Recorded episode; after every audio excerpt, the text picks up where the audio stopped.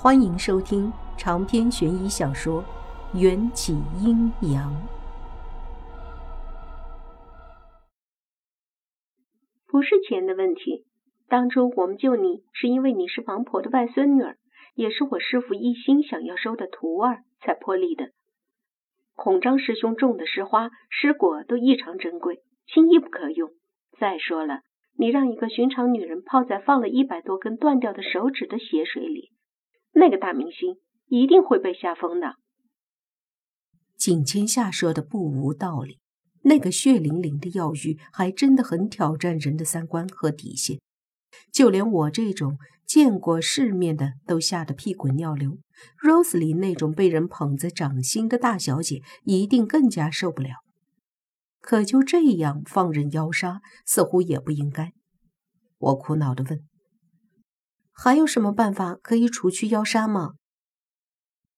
景千夏是个直肠子，接着说道：“有啊，把邪神杀了，或者把下妖杀的妖怪杀了就好了。不好，说漏嘴了。”景千夏是个直肠子，方才话说的太快，露出了马脚。刚才他说了，下妖杀的不是邪神，而是一只妖怪。我掐住话茬儿，别藏着掖着了。你们要我来帮忙，总要告诉我真相的。这个嘛，景千夏想了一会儿，一拍脑袋，告诉你可以，但你要来帮忙。讨价还价这种事儿，我最擅长了。我回答道：“你先说，我才能考虑考虑。”景千夏苦笑道。我以前怎么没发现你那么精明？还真跟师傅说的一样，那个男鬼把你教坏了。我装作不耐烦，不说我挂了啊！别，我说，我也是这几天蹲守在文化大厦里才知道的。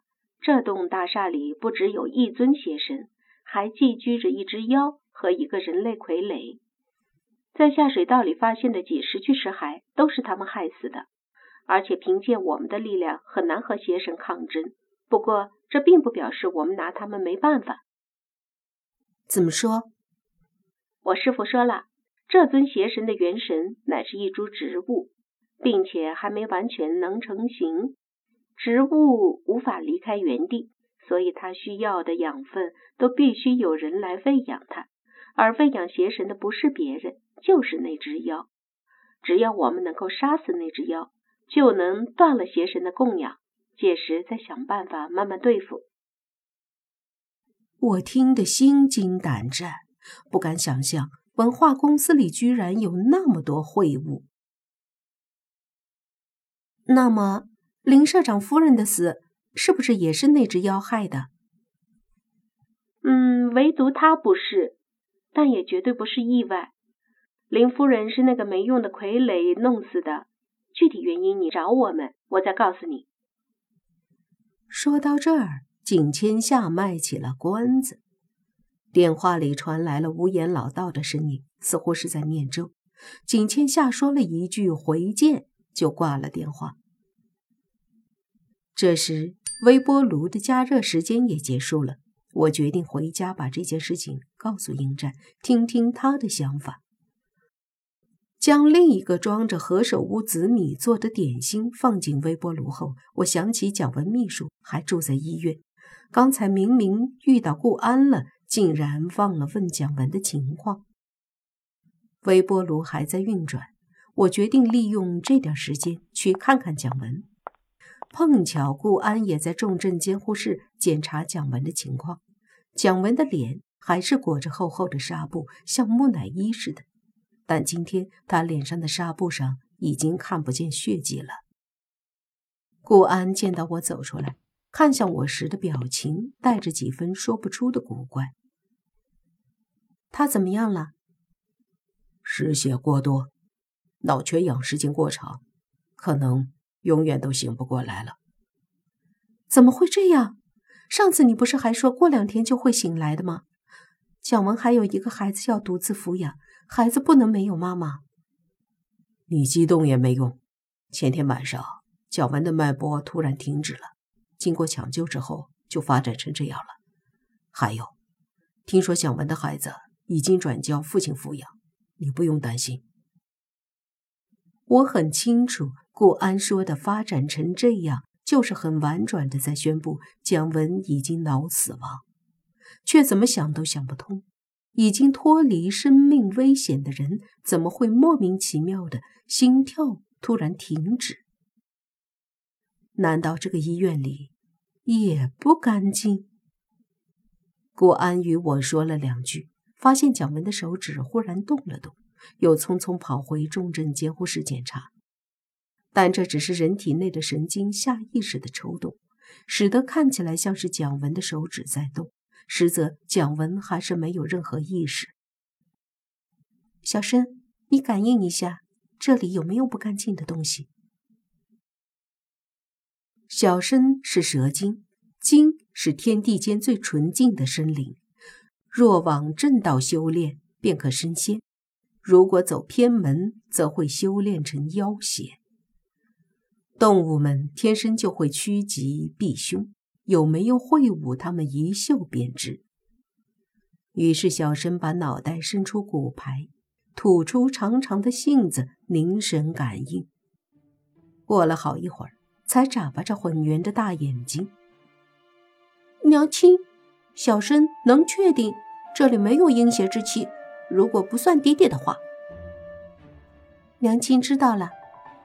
顾安见我还处在原地，又走出来，小生很自觉地把脑袋缩回骨牌里。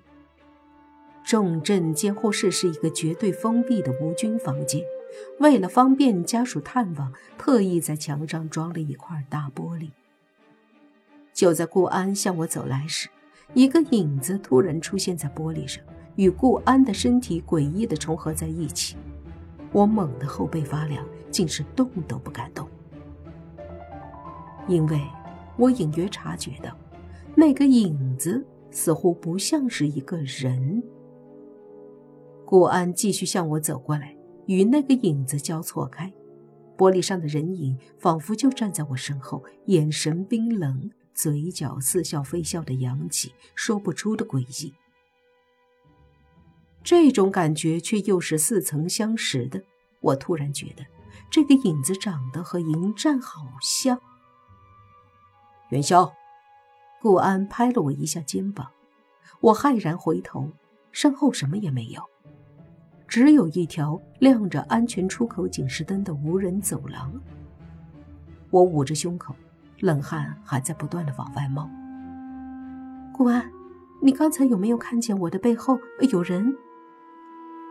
顾安很怪异的看了一眼，别胡思乱想了，这里很太平，至少比西山医院太平的多。我挤出一个苦笑，说的也是，没什么地方比西山医院更加诡异的了。这个嘛，也不见得。顾安的语气忽然有些高深，也有些自嘲。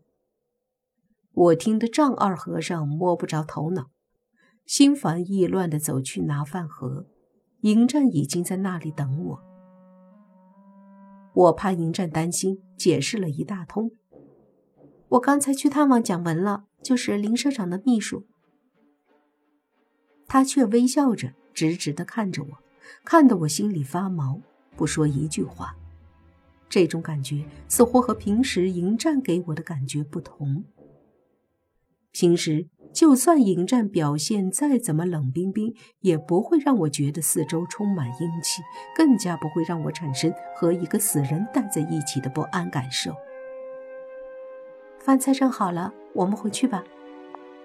我自顾自地走在前面，迎战走在我身后，没有伸手揽住我的腰，也没有说话。但我却能很清楚地感受到他的目光紧紧锁在我的身上，仿佛在克制着什么。中午是阳光最烈的时候，炙热的光线爬进窗户，暴晒在走廊上，路过的人们都会在地面上映照出一团被挤压在一起的影子。我也不知自己是怎么想的。莫名其妙的回过头，甚至自己也不知道回头是想要看什么。迎战依旧在对我微笑，近乎完美的五官带着某种陌生的疏离，墨色的眼底似乎还带着不明所以的厌恶。我感到说不出的古怪，直到看向落在迎战脚下踩着的那团黑色影子上，刹那间，我浑身的鸡皮疙瘩冒了出来。影战从来都没有影子的，他可是一个鬼。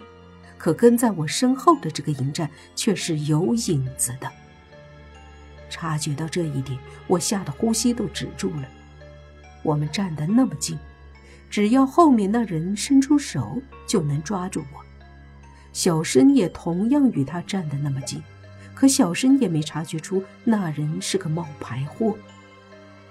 我疯了一般的向前面奔跑，身后一点动静也听不到，让我更加害怕。浑身都像是结了冰似的，一个宽大的胸怀凭空出现在我身前，让我一头撞进去。夫人，一抬头，迎战熟悉的脸孔映入眼帘，又将我吓得半死。小生很莫名的从骨牌里探出脑袋，奇怪，爹爹刚才还在我们身后，怎么突然又跑到前面来了？迎战冷冽的微挑眉梢，为夫一直都在李强伟的病房里，听闻你的喊叫才跑来，发生了什么？我被吓得够呛，偷偷摸摸的看向地面。这一次，迎战的脚下没有出现影子，他脸上那种诡异的、叫人琢磨不透的笑意，也换成了我熟悉的那种冷冽到极点的表情。迎战。你是真的迎战！我一头扑进他的怀里，把刚才发生的所有事情一股脑的说了出来。听完我有些语无伦次的长篇大论，迎战把我拥抱进他的胸膛，然后闭上眼睛，似乎用他的神识在整个医院里寻找着什么。我紧贴着他的胸膛，即使听不见心跳，也觉得很安稳，像是被打了镇定剂。找到了，什么都没有。迎战眼底透着疑惑，伸手摸了摸我的额头，似乎是在检查我有没有发烧。我简直就要被气晕了！我真的看见一个和你长得一模一样的人，那个人还有影子。为夫是鬼，何来影子？我被反问的有些无语，咬着下唇，不知如何辩驳。小申歪着头，一会儿看看我，一会儿又看看迎战，很是纠结。娘亲，刚才可能是看错了吧？小申也没有嗅到其他人的味道。连小申都这么说了，我也只能点点头，把食物给 Rose 里送过去。玩了一下午的斗地主，Rose 里输的连心爱的名牌包包都抵押给了迎战。甚至还将一枚价格不菲的蓝宝石戒指抵押给墨白。君子不夺人所好，小强哥来换班。我想要找个理由把包包还给 Rose 里，但他死活都不肯接受，也同样不肯让墨白把戒指还给他。我发现那枚蓝宝石戒指的款式似乎是男款，Rose 里戴在中指上，指环和手指间还有很大的间隙。好似原本就打算买了送人的长篇悬疑小说《缘起阴阳》本集结束，请关注主播又见菲儿，精彩继续。